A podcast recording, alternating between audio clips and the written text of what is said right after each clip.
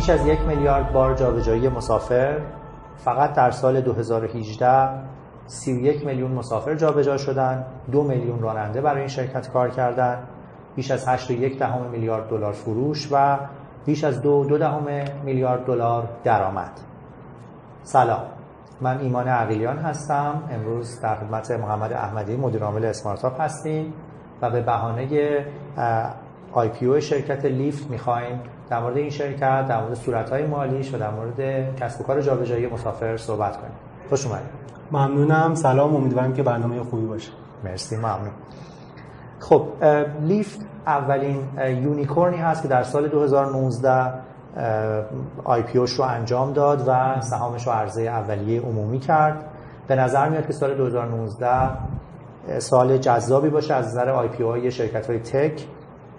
Uber، Airbnb، Pinterest، Slack، Zoom و Palantir بعضی از شرکت هایی هستن که تا امروز IPO کردن یا در حال انجام دادن مراحل IPO هستن. Lyft روز اول مارچ یا ده اسفند سند اسمانش رو منتشر کرد تا خودش رو برای عرضه اولیه سهام آماده بکنه. محمد IPO چیه و Lyft چرا داره IPO می‌کنه؟ عرض کنم خدمت که من چند از نکاتی که گفتی رو اگه اجازه بدی یکم بیشتر باز کنم. یکیش IPO بود که مخفف initial public offering هست. وقتی که شرکت برای اولین بار در دسترس عموم قرار می‌گیره توی بورس عرضه میشه سهامش و عامه مردم می‌تونن سهامش رو خرید و فروش کنن و بهش دسترسی داشته باشن. مزایای مختلفی داره ولی مهمترینش اینه که دسترسیش به منابع مالی برای raise کردن پول به مراتب ساده تر میشه و راحت تر میشه. یعنی شما به عنوان شرکتی که پول نیاز دارید خیلی راحتتر می‌تونید افزایش سرمایه بدید و پول مورد نیازتون رو جذب کنید. مزایای دیگه هم داره ولی این مهمترین مزیتش به حساب میاد. این بحث IPO هست. من چند تا نکته هم بگم که به نظرم حالا در ادامه بحث کمک می‌کنه. ما خیلی از داده هایی که توی این در واقع برنامه در مورد Lyft میگیم و صحبت می‌کنیم از document ی به نام S-1 به دست اومده. شما وقتی می‌خواید توی بورس عرضه بشید سهامتون عرضه بشه و در واقع افراد بیان سرمایه گذاری کنن سازمان بورس توی ایران و SEC توی آمریکا SEC مخفف Securities and Exchange Commission معادل سازمان بورس ماست توی ایران. شما رو مجبور می‌کنه ملزم می‌کنه که انواع مختلفی از document ها اعم از document های مالی و غیر مالی رو به بورس عرضه کنید. این document ها به سرمایه گذارا تحلیلگرها investor ها کمک می‌کنه که بهتر بتونن تصمیم گیری کنن. یکی از اون document ها که باید در واقع شرکت ها به سازمان بورس ارائه بدن گزارشیه تحت عنوان S-1 که برای IPO registration به کار میره. شرکت هایی که می‌خوان در واقع سهامشون رو عرضه کنن باید یک سری داده ها رو به سازمان بورس ارائه بدن تا بر اساس اون سرمایه گذارا بتونن در مورد خرید اون سهم آیا بخرن نخرن و با چه ولیوشنی بخرن بتونن بهتر تصمیم بگیرن. ظاهرا لیفت خیلی زیاده هم هست. بله یکی از نکاتی که به نظرم خیلی جالبه اینه که خیلی از شرکت های ضررده توی بورس آمریکا در واقع آی پی او میشن و بازار بورس اونها کاملا با این نکته اوکیه. من یه تقسیم بندی بکنم و بعد به این نکته برگردیم. ببین هدف ما به عنوان یه آدم مالی توی شرکت ها چیه؟ افزایش ثروت سهامدار. این هدفی است که ما دنبال می‌کنیم. برای اینکه شما از طریق خرید سهام یعنی سهام یه شرکت بتونید ثروتتون رو بیشتر کنید در نهایت دو راه دارید. یه راه کپیتال گینه یعنی چی؟ یعنی سهمی که می‌خری گرونتر بشه. من سهمم رو یک تومن می‌خرم بعدش بشه ده تومن 20 تومن. این گرونتر شدن ثروت من رو زیاد می‌کنه. راه دوم توزیع سود یا دیویدند هست. یعنی من سهام شرکتی رو می‌خرم به صورت دوره‌ای توی ایران سالانه توی آمریکا فصلی میاد و به من سودهایی رو توزیع می‌کنه. پس من برای اینکه از خرید یک سهام یک شرکتی خوشحال باشم happy باشم دو تا حالت متصورم. یکی اینکه سهمی که می‌خرم قیمتش بره بالا که بهش میگیم capital gain و دو dividend. اینها رو بخوام یکم به زبان استارتاپی تر ترجمه کنم. capital gain وقتی رخ میده که نرخ رشد بالایی وجود داشته باشه. همون G یا نرخ رشدی که ما تو بحثامون در واقع بهش اشاره می‌کنیم. دیویدند وقتی رخ میده که شرکت سودآور باشه. چون قسمتی از سود شرکت رو توضیح می‌کنن بین سهامدار. حالا این توضیحات رو برای چی گفتم؟ بازار سهام ما چیزی که خیلی خوب مسلطه و درک می‌کنه سوده دیویدنده EPS و در نهایت شرکت ها رو هم با محک سودشون ارزش گذاری می‌کنه. مهمترین شاخصی که بورس ما بهش بها میده برای ارزش گذاری شرکت ها شاخص پی بی ای هست. یعنی میگه من هر یک تومن سود شما رو چند تومن قیمت گذاری می‌کنم. برای همینه این در واقع یکی از مشکلات اصلیه که استارتاپ های ما نمی‌تونن وارد بورس بشن. چون در بهترین حالت استارتاپ های خوب ما فقط می‌تونن capital gain ایجاد کنن. یعنی سهمشون رشد کنه و گرونتر بشه. ولی سود خاصی ندارن یا سودی اصلا ندارن یا اگر هم سودی دارن عدد قابل توجهی نیست. اما بورس آمریکا به خوبی می‌بینید که با شرکت ضررده کنار اومده و رشد اونها capital gain شون رو قیمت گذاری می‌کنه. Lyft یکی از اونهاست. شرکت های دیگه ای مثل تسلا هم بودن که والویشن خیلی بالایی گرفتن علیرغم اینکه سودآور نیستن. به بهانه این موضوع من یه تحقیق کردم ببینم سابقه ارائه شرکت های زیانده توی بازار بورس چجوری بوده تو بازار بورس آمریکا. تو دهه 80 میلادی حدود 20 درصد عرضه اولیه ها شرکت های زیانده بودن. تو دهه 90 میلادی این درصد شروع می‌کنه بالا رفتن و تا پایان دهه 90 یا پیش از ترکیدن حباب dot-com این به حدود 85 درصد می‌رسه. و 85 درصد شرکت هایی که IPO کردن زیانده بودن. بعد از حباب dot-com این سهم پایین و توی اوایل سالهای 2000 بود 50 درصد دوباره میره بالا به 65 درصد می‌رسه تا سال 2007 که بازار رونق خوبی داشت و بعد بحران اقتصادی سال 2008 رخ میده و متناسب با اون دوباره درصد شرکت های زیانده توی آی پی او میاد پایین هولوش 30 درصد. امروز این عدد دوباره بالا رفته و 80 درصد ارز اولی ها مال شرکت های زیانده هستند. این عددی که گفتی خیلی جالبه. یه نکته که خود من ازش در واقع می‌گیرم اینه که ما توی اقتصاد بحث رونق و رکود داریم. اینها رو چجوری تفسیر می‌کنیم؟ میگیم یه مفهومی داریم به نام appetite for risk. یعنی آدم ها چقدر علاقه دارن که برن و یا علاقه یا بگیم اشتها دارن برای تحمل ریسک چقدر دوست دارن ریسک کنن و سرمایه گذاری کنن. وقتی که اقتصاد امید بخش میشه امید به آینده وجود داره appetite for risk میره بالا. برای همین افراد با ریسک بیشتری وارد سرمایه گذاری میشن راحتتر سرمایه گذاری می‌کنن و این موجب رونق اقتصادی میشه. البته بعضی وقتا این خوشبینی از حد میگذره و باعث میشه جایی اینوست کنن که نباید. و این منجر به یه سری بحرانهای مالی میشه و دوباره افراد رو محافظه کارتر می‌کنه. این در واقع سیکلیه که مدام تکرار میشه. آدم ها از خوشبینی به بدبینی و در واقع از بدبینی به خوشبینی میرن و این باعث میشه که ما چرخهای رونق و رکود رو توی اقتصاد شاهد باشیم. آماری هم که نشون میده به نظرم اینه که یک به آینده اقتصاد خب خیلی امیدوار هستن و دو حداقل الان جزء دوران بسیار رونق هست. برای سرمایه‌گذاری اونم توزیع خطرپذیر. صبح 27 اسفند یا 18 مارچ با به صدا در آوردن زنگ بورس نسدک توسط مدیرای شرکت لیفت آی پی شرکت لیفت عملا به جریان میفته در این عرضه اولیه 32.5 میلیون سهم عادی با ارزش گذاری اولیه 72 دلار برای هر سهم عرضه میشه. و این به این معنی که شرکت دو ممیز میلیارد و 350 میلیون دلار افزایش سرمایه میده روی ارزش گذاری حدود 24 میلیارد دلار. و لازم یادآوری بکنم که آخرین ارزش گذاری بازار خصوصی 15 میلیارد دلار برای شرکت بوده. روز اول دقایقی بعد از شروع آی پی او اشتیاق بازار زیاده و قیمت سهام تا 85 دلار و 90 سنت یعنی 20 درصد بالاتر از رقم اول سهام معامله میشه و در پایان روز روی 78 دلار و 30 سنت یعنی 9 درصد بالاتر از رقم اولیه سهام بسته میشه. محمد در مورد این اعداد نظرت چیه؟ من قبلش اگه اجازه بدی یه نکته بگم چون زیاد توی اکوسیستم دیدم اینها با هم اشتباه میشه. ما یه افزایش سرمایه داریم و یه فروش یا خرید سهم. فرق این دوتا چیه؟ ببین از منظر حقوقی شرکت و سهامداران دو تا ماهیت حقوقی متفاوتن. یعنی شما حتی اگه 100 درصد سهام یک شرکتی رو داشته باشی پول شرکت حساب شرکت با پول شما جیب شما و حساب شما متفاوته. وقتی ما میگیم افزایش سرمایه انجام میدیم یعنی اینکه پول به حساب شرکت میره. ولی وقتی فروش سهام انجام میشه اتفاقی که میفته اینه که پول میره توی جیب سهامدار. وارد شرکت نمیشه. این نکته اول که خیلی جا من دیدم که در واقع بهش دقت نمیشه. نکته بعدی در مورد عددی که گفتی ما چهار تا عدد داریم که توی تحلیل های بورسی هم برامون خیلی مهمه. open price، high price، low price و closing price حالا اینها چی هستن؟ open قیمتیه که باش سهم گشایش میشه. اولین قیمتیه که در واقع برای سهم می‌خوره. high یعنی بالاترین قیمتی که در یک روز معاملاتی در یک session معاملاتی برای یک سهم دیده شده low پایین ترین قیمتی که اون سهم به خودش دیده تو اون session معاملاتی و close قیمتیه که در واقع سهم با اون بسته میشه. حالا بسته به اینکه رابطه این چهار تا عدد با هم دیگه چی باشه تحلیل های مختلفی میشه کرد. مثال می‌زنم. فرض کنید یه سهمی اوپنش در واقع یه عددیه. یه های خیلی زیاد می‌بینه یه لوی خیلی پایین و کلوز نزدیک به اوپن. این معناش چیه؟ معنیش اینه که با یه عددی باز شده ولی بازار سردرگم بوده. مدتی رو خیلی خوشحال بوده نسبت به این سهم خیلی خوشبین بوده قیمت های بالا رو دیده.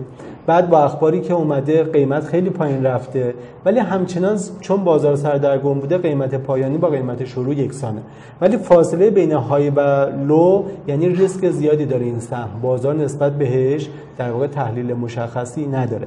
هر چقدر فاصله های و لو کمتر باشه یعنی بازار ثبات بیشتری روی این سهم داره. دیدش استیبل بوده خیلی تغییری نکرد. این یه نکته.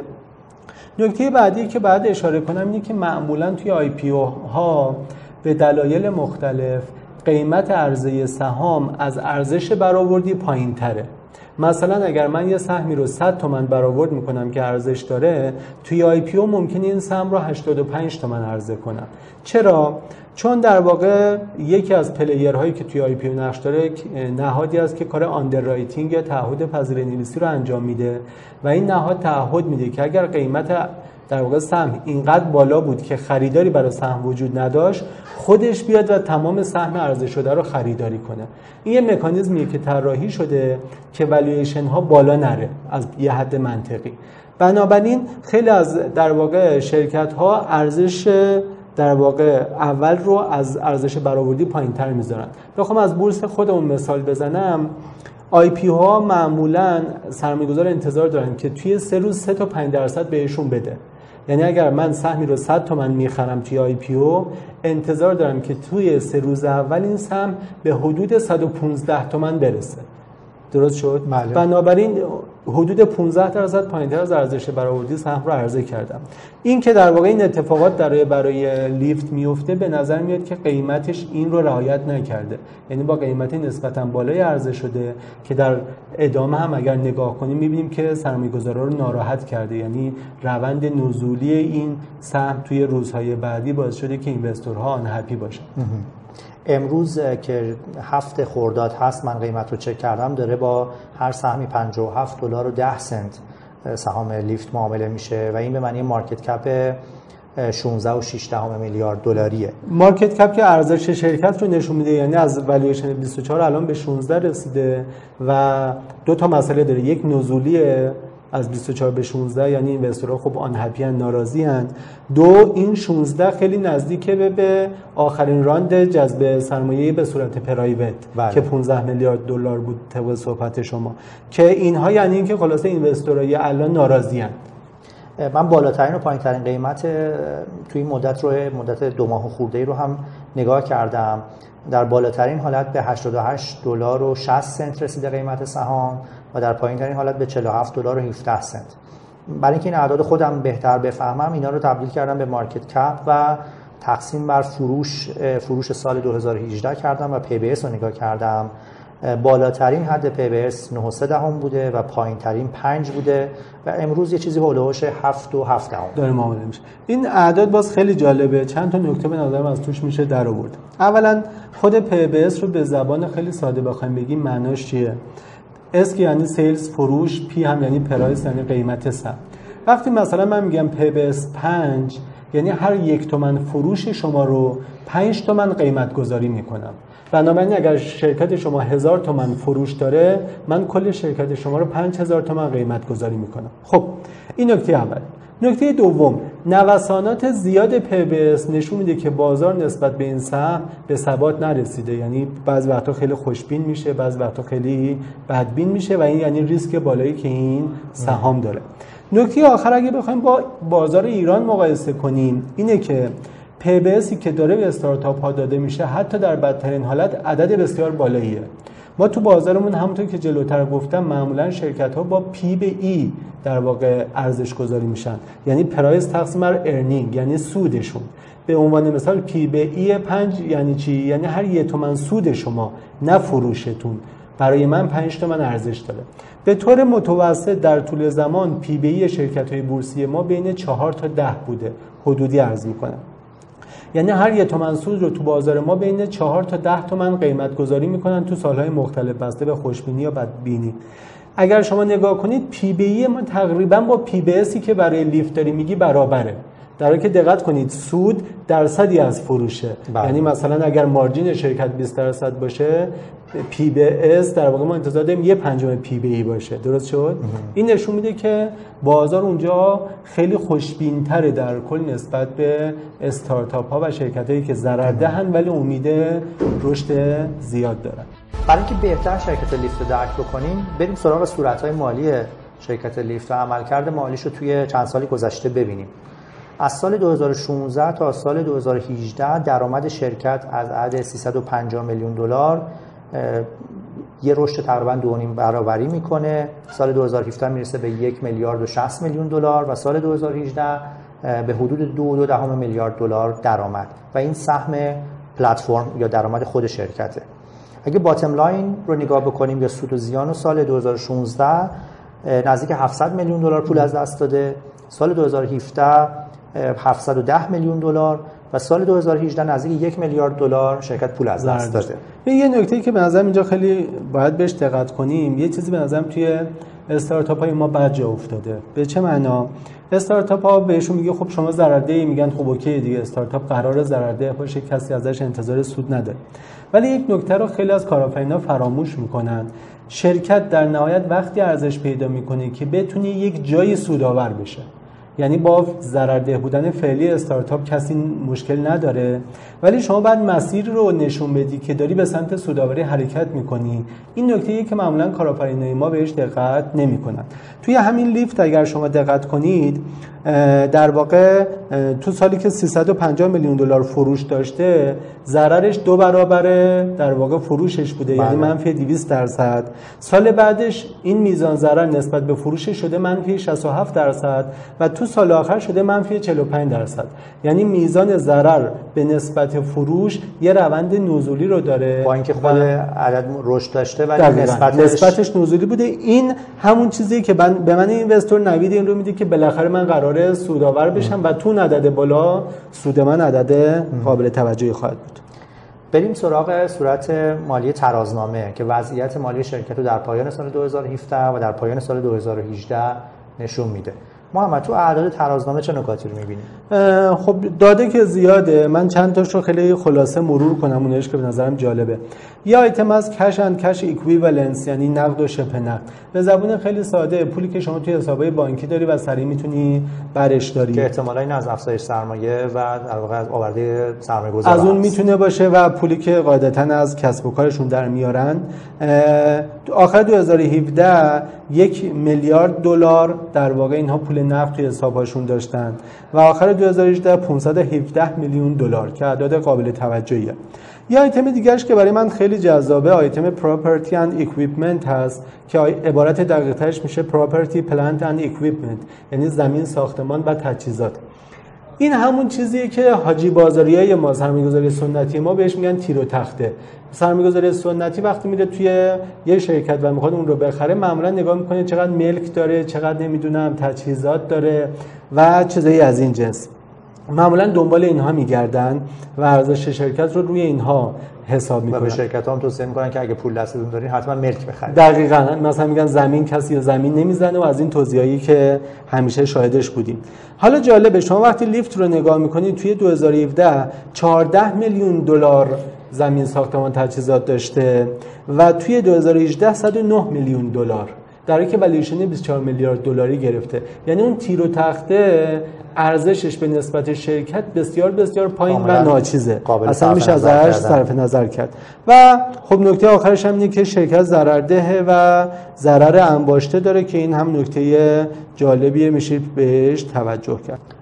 حالا بریم در یک اشل ریزتری به شرکت رو نگاه بکنیم و در مقیاس اون چیزی که ما بهش میگیم unit economics یعنی دخل و خرج شرکت به ازای هر واحد تراکنشی که توش اتفاق میفته و واحد تراکنش برای شرکت تاکسی آنلاین در واقع یه سفر هست که مسافر از مبدا به مقصد رسونده میشه و یه پول اینجا جابجا میشه. اگر به یونیت نگاه بکنیم و اعداد رو تقسیم بر تعداد سفرها بکنیم ابتدای سال 2017 برای هر سفر شرکت به طور متوسط 11 دلار و 70 سنت داره از مسافرها می‌گیره. و روی 11 دلار و 70 سنت 2 دلار و 45 سنت درآمد داره برای خودش و 94 سنت در واقع ضرر اون سفر هست. و اگه هزینه های دیگه مثل research و مالی اداری و غیره رو هم ازش کسر بکنیم یک دلار و 86 سنت روی اون سفر ضرر داده. اگر بیایم 8 فصل جلوتر و پایان 2018 نگاه بکنیم برای هر سفر 13 دلار و 8 سنت داره از مسافران می‌گیره. 3 دلار و 75 سنت در واقع داره برای خودش درآمد می‌سازه. 20 سنت زیان اون سفر هست و اگه همه هزینه های دیگر رو هم ازش کسب بکنیم یک دلار و 51 سنت روی اون سفر ضرر داده. دقیقا. ببین این همون صحبتی که جلوتر هم بهش اشاره کردیم که ضررده بودن استارتاپ در زمان حال یه چیزیه که کاملا قابل قبوله. ولی استارتاپ باید مسیر رو نشون بده که این ضرر در واقع در واحد unit economics ش داره. کمتر میشه یک زمانی می‌تونه به صفر برسه و از اونجا شرکت وارد سوداوری بشه.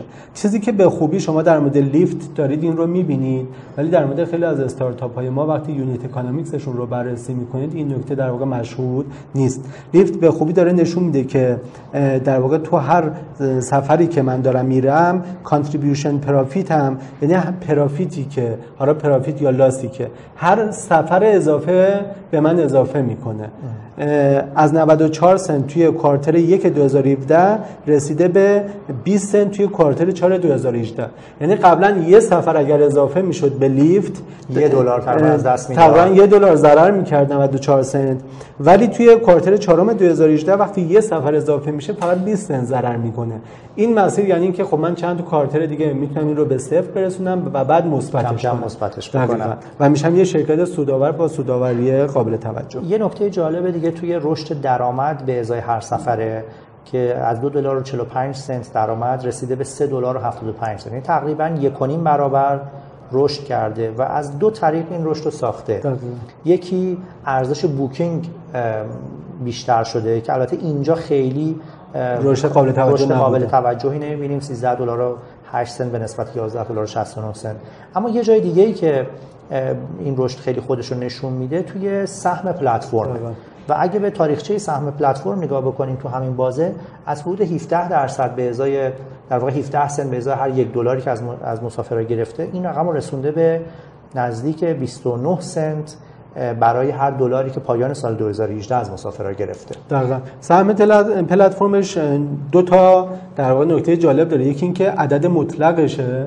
عدد مطلقش همیشه بالا بوده و الان بسیار بسیار بالاست. شما اگر بیاد با در واقع کسب و کارهای مشابه لیف توی ایران مقایسه کنید خب سهم پلتفرم اینها به مراتب بالاتره. من امروز از راننده اسنپی که باش اومدم پرسیدم و گفت 15 درصد فکر کنم قبلا هم 13 بود الان 15 ولی رنج ها 13 درصد بود. از این جنس بوده. و الان نگاه کنید حتی تاکسی های تلفنی هم عددهایی که من شنیده بودم اگه اشتباه نکنم از اردر 20 درصد. بله. یعنی سهم پلتفرم عدد بالاییه. برای خود من عدد خیلی, خیلی برای من عجیب جالبه. نزدیک 30 درصد رو دارن آره و دو ترندش هم سعودی بوده. یعنی در واقع سهم پلتفرم تقریبا دو برابر شده توی این بازه زمانی از دو... کوارتر 1 2016 تا کوارتر 4 2018 که خب احتمالا دیگه بیش از این خیلی نتونه رشد کنه و رشد شرکت از اونجا به بعد بیشتر از محل بوکینگ پر راید در واقع ایجاد بشه و خود رایت ها و حتی شاید مجبور باشه به خاطر راضی نگه داشتن راننده ها کم کم این عدد رو بیاره پایین و به همون سمت 20 درصد آره. حرکت کنه. به نظر می‌رسه به رشد از این طریق دیگه خیلی ممکن نباشه با اعداد زیاد. من رفتم و یه بررسی کردم ببینم که این سهم پلتفرم توی business های مختلف چجوری هست و چند تا عدد هست که شاید جالب باشه و اینا رو براتون share بکنم. توی خدمات خونگی سهم پلتفرم حدود 4 درصده. توی اقامت و هتل که نمونه موفقش Airbnb یه حدود 10 تا 12 درصد سهم پلتفرم. تو تاکسی ها بین 25 تا 30 درصد. توی delivery غذا مثل اسنپ فود و business هایی که خودمون اینجا داریم حدود 15 درصده. توی ای کامرس ها پلتفرم ای کامرس مثل ای بی سهم پلتفرم به طور متوسط حدود 8 درصده. و توی رزرواسیون رستوران که ارزش افزوده پلتفرم اونچنان بالا نیست بین دو تا سه درصده. خب یه نگاهی بکنیم به تاریخچه جذب سرمایه لیفت. حدود 5 میلیارد دلار پول توی این شرکت رفته تا به این مقیاس برسه. 4.9 دهم میلیارد دلار. و اگه تاریخچه جذب سرمایه‌اش رو نگاه بکنیم 19 مرحله 19 راوند از سال 2007 که یه استارتاپ کوچیکی بوده سال 2008 یه چک 300 هزار دلاری سیدمانی گرفته. تا همینطور مرحله A و B و C و در مورد لیفت ما فکر کنم به مرحله آی هم رسیدیم. حروف الفبا تقریبا تا وسط های حروف الفبا اومدیم. بله. و در 19 مرحله 4.9 میلیارد دلار پول دوی این شرکت رفته. ببین در مورد این اعداد چند تا نکته به ذهن من می‌رسه. یکی خود اون میزان جذب سرمایه. عدد خیلی بزرگه. ببین الان بیایم با اقتصاد خودمون مقایسه کنیم بازار سهام ما کل بازار بورس ما اهم از بورس و فرابورس بسته به قیمت دلار. اینکه حالا دلار رو جهانگیری بگیرید دلار آزاد بگیرید یا هر چیزی زیر 100 میلیارد دلار ارزش داره. یعنی این شرکت به تنهایی یه استارتاپ تونسته 5 درصد کل بازار بورس ما بیش از 5 درصد. من حالا چون می‌خواستم وارد بحث قیمت دلار نشم بیش از 5 درصد کل بازار بورس ما تونسته جذب سرمایه تا پیش از I P تا پیش از IPO دو میلیارد دلار دوباره اضافه شد بله. خود این نشون میده که خب چقدر اون بازار بزرگتر از بازار ماست اکوسیستم بزرگتر از اکوسیستم ماست. نکته بعدی. اگر شما بعد از 19 راند سهام تیم کارآفرینی به 7 درصد برسه یعنی به طور متوسط توی هر راند 13 درصد در واقع این تیم رقیق شده و سهام از دست داده. این هم به نظر من جالبه. ما یکی از چیزهایی که توی اکوسیستممون خیلی مشکل داریم کپ تیبل خرابه. یعنی استارتاپ ها در واقع یا بعضا تو راندهای اول خیلی سهام از دست میدن جوری که عملا بعد از 4 5 راند دیگه سهمی برای استارتاپ نمیمونه که بخواد به سهامدار بده و این خیلی مسئله است. یعنی استارتاپی که 19 ران بتونه در واقع پول جذب کنه خیلی کپ تیبل باید جالبی داشته باشه. با اکوسیستم ما خیلی شاید نخونه. و نکته آخری که می‌خوام بگم به نظرم gap بین traction و valuation ه به چه معنا؟ ببین ما توی اکوسیستممون معمولا هدف کارآفرین ها خیلی جاها اینجوری بوده که والیویشن های بالاتری بگیرن که خب کاملا هم قابل درکه. ولی لزوما traction شون عملکردشون متناسب با والیویشن رشد نکرده. من یه مثال ساده بزنم. فرض کن که استارتاپ شما 19 راند بخواد جذب سرمایه کنه. تو هر راند درآمدش فرض کنیم که traction ش رو من با درآمد میسنجم. تو هر راند درآمدش یک برابر شه یعنی 50 درصد زیاد شه. ولی valuation ش رو تو هر راند دو برابر کنه. یه gap ی بین traction و valuation چه اتفاقی میفته؟ بعد از 19 راند عملکرد شرکت شما یعنی درآمد 2217 برابر میشه ولی والویشنت 524 هزار برابر.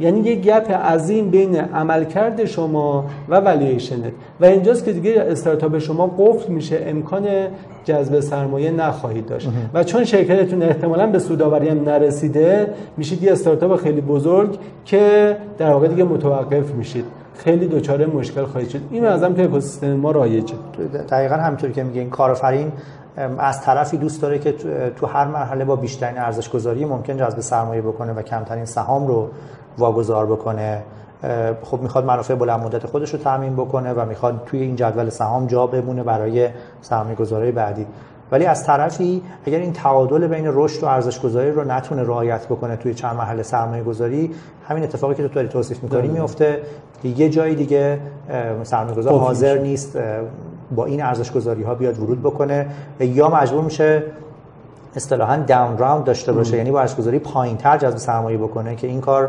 سرمایه‌گذاری قبلی رو خیلی ناراضی, ناراضی خواهد کرد. و یا اینکه دیگه تمام گزینه‌هاش بسته میشه. یه اشاره کردی به اینکه بنیانگذارای شرکت امروز 7 درصد دارن. جالب یه نگاهی بکنیم که خب حالا یه شرکت حدود به قیمت امروز حدود 18 میلیارد دلاری مالکیتش مال کیه و کی چقدر سهم داره تو این شرکت؟ بنیانگذارا 7 درصد سهام دارن. و یه حق رأی 20 برابری توی اساسنامه برای خودشون دیدن. به این معنی که با اینکه این همه سرمایه گذار وجود داره ولی هنوز اون دو تا بنیانگذار اکثریت حق رأی تو مجمع عمومی دارن و همه تصمیمات رو در واقع می‌تونن بگیرن. و این یه ترند جدیدیه که توی بورس آمریکا توی یکی دو دهه اخیر مثلا زاکربرگ تونست این کارو بکنه و اینو جا بندازه که حق رأی خیلی بالایی داشته باشه. اگه به بقیه سهامدارا نگاه بکنیم راکوتن ژاپن که قول ای کامرس ژاپن 13 درصد مالکیت شرکت رو داره بزرگترین در واقع اونر شرکت هست. بعد از اون جنرال موتورز یه سرمایه گذاری استراتژیک انجام داده و 8 درصد لیفت متعلق به جنرال موتورز. جنرال موتورز یه نگاه نیم نگاهی داره به آینده اتومبیل خودران و اینکه با اینا چه synergy ایی می‌تونه داشته باشه. فیدلیتی 7 درصد سهام داره. اندریسن هوروویتس 6 درصد داره و شرکت مادر گوگل یا آلفابت 5 درصد داره. و جالبه که توی این جدول سهام اگه نگاه بکنیم فقط یه دونه VC به معنای سنتی خودش داریم می‌بینیم. و خیلی از این مالک ها اصلا جنسشون VC نیست. این به نظرم بلوغ اکوسیستمه. ما الان توی اکوسیستم خودمون اولا وی سی اونجا خب به مراتب بزرگتر از وی سی ایمان ولی حتی تو اون بازاری که وی سی اینقدر پول دارن و بزرگ هستن برای اینکه بتونن کسب و کارها بزرگ بشن میرن و از کسب و کارهای بالغ دیگه حتی از خارج از کشور اینوستور میارن و اونها رو جذب می‌کنن و برای همین که می‌بینین این رشدها ساخته میشه. ما متاسفانه تو این اکوسیستممون این رو نداریم. یعنی هنوز نتونستیم این پای اکو... اینوستورهای دیگر رو به اکوسیستم باز بله. کنیم. و تا زمانی که این اتفاق نیفته اکوسیستم ما نمی‌تونه رشد قابل توجهی داشته باشه. ما خودمون در واقع یه گام خوبی که پارسال تونستیم توی اسمارتا برداریم دو تا از استارتاپ های ما بیرون از اکوسیستم تونستن جذب سرمایه کنن. یکی کرفس بود که از یک در واقع نهاد مالی توی بازار سهام در واقع جذب سرمایه کرد به امید اینکه بتونیم به سمت IPO بریم و یکی استارتاپ ویترینت که از یک شرکت صنعتی بازرگانی جذب سرمایه کرد و اونها می‌تونن رشد زیادی برای استارتاپ ها ایجاد کنن. این به نظرم روندی که باید ما وی یاد بگیریم. و در واقع بریم و شرکت های دیگه چه نهادهای مالی توی بازار سهام اینها و چه شرکت های صنعتی بازرگانی قول و بزرگ. اونها واقعیتش اصل اقتصاد ما الان اونهان کل اکوسیستم ما به نسبت مثلا اکوسیستم بازار سهام یا به نسبت شرکت صنعتی اصلا قابل صرف نظره. تا زمانی که پای اونها به اکوسیستم ما باز نشه واقعیت اینه که ما خیلی نمی‌تونیم با آینده این اکوسیستم امیدوار باشیم. امیدوارم که ما بتونیم نقشی داشته باشیم و نهادهای دیگر و نهادهای مالی و سرمایه‌گذاری استراتژیک رو با استارتاپ‌ها به ویژه توی round های که یه خورده شرکت بالغتر صورت‌های مالی داره می‌تونه حسابرسی بشه. آشتی بدیم و اینها هم بیان و توی جدول سهام استارتاپ ها قرار بگیرن و به طرق مختلف به وسیله اهرمای مالی یا ارتباط استراتژیکی دارن به رشد اونا کمک بکنن. قدم مهمیه حتما. این برنامه اول ما از سری Game of Numbers و توی این برنامه قصد داریم که با خوندن صورتهای مالی و نگاه کردن به اعداد مالی شرکت های بالغ خارجی و ایرانی با سازوکار اونها و ارزشگذاری اونها مسیر رشدشون بیشتر آشنا بشیم و بتونیم مقدار سوالات عمیق‌تری در مورد کسب و کارشون بپرسیم. خیلی خوشحال میشیم که توی توییتر ما رو دنبال بکنید و منتظر پیشنهادها، نقدا و سوالای شما هستیم و دوست داریم که بتونیم این بحث رو توی توییتر دنبال بکنیم. تو برنامه بعدی می‌خوایم بریم سراغ برادر بزرگتر شرکت لیفت در واقع شرکت اوبر و یه مقدار راجع به صنعت کسب و کار تاکسی و مدل های پلتفرمی و آینده مالی که برای اونها متصوره بیشتر صحبت بکنیم خیلی تشکر می‌کنم از محمد که وقتش در اختیار ما گذاشت. من خیلی لذت بردم. امیدوارم که مفید بوده باشه. مرسی محمد تشکر.